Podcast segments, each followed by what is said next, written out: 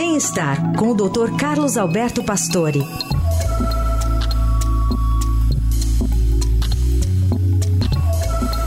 Oi, doutor Pastore, tudo bem? Bom dia. Bom dia, Carol.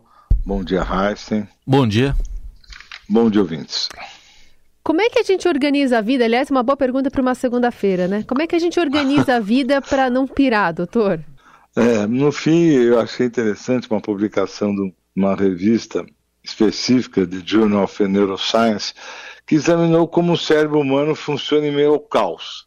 É, os especialistas mostraram que ao organizar um ambiente ao redor, isso pode ser uma forma que você garanta a sua capacidade mental e que você possa usar isso da melhor maneira possível. Porque o cérebro, o nosso cérebro, ele é sempre meio acomodado, ele gosta de saber onde estão as coisas, o que vai acontecer. Quer dizer, essa vida previsível deixa ele mais tranquilo. E quando o espaço está organizado, isso traz um pouco de paz, e a bagunça nos desorganiza. É, por exemplo, a organização da casa, quer dizer, é uma forma de você exteriorizar o funcionamento externo, né?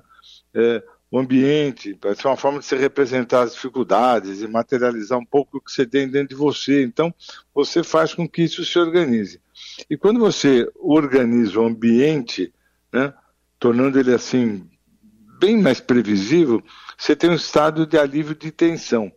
É, não há dúvida que você não vai fazer isso para transtorno grave de emocionais, não é isso. Mas nesse dia a dia, parece que organiza essa organização do seu ao redor traz um pouco de tranquilidade, ajuda também a te baixar a ansiedade. Agora, não pode também exagerar nisso, senão você fica ansioso por organizar. Então, tem um meio termo interessante que talvez seja o primeiro passo. Às vezes, quando a gente está muito ansioso, então dá essa organizada nas coisas, parece que abaixa bem a tensão. É uma coisa de observação, a gente percebe isso, né? Que quando você se organiza, arruma as coisas, dá uma baixada na ansiedade. Pastor, e, e, desconectar de alguma forma é importante se, se for como fazer para desconectar? É, realmente isso é bastante difícil, né? Tem trabalhos que você, veja, trabalhos conhecidos como você fazer meditação, yoga, coisas que você sai fora da tensão, né? Então há trabalhos que você faz exatamente ao contrário para tentar desligar o cérebro das tensões externas. Mas eu vejo, que no dia a dia você ficar desconectado é um trabalho difícil, é mais fácil organizar, porque se sair fora do, do, do, do dia a dia, né, se conseguisse, você precisa sair do local, viajar, sair para algum canto, dizer, desligar o celular, dizer, tentar realmente desconectar. Isso é possível, eu acho que é uma coisa, uma forma de você aliviar a ansiedade, mas eu vejo que isso não é tão fácil.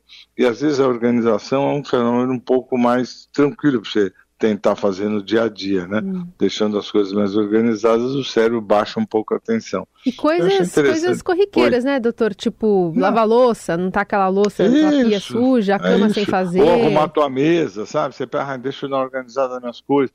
Quer dizer, parece que essa organização do dia a dia pode ajudar a baixar um pouco a ansiedade.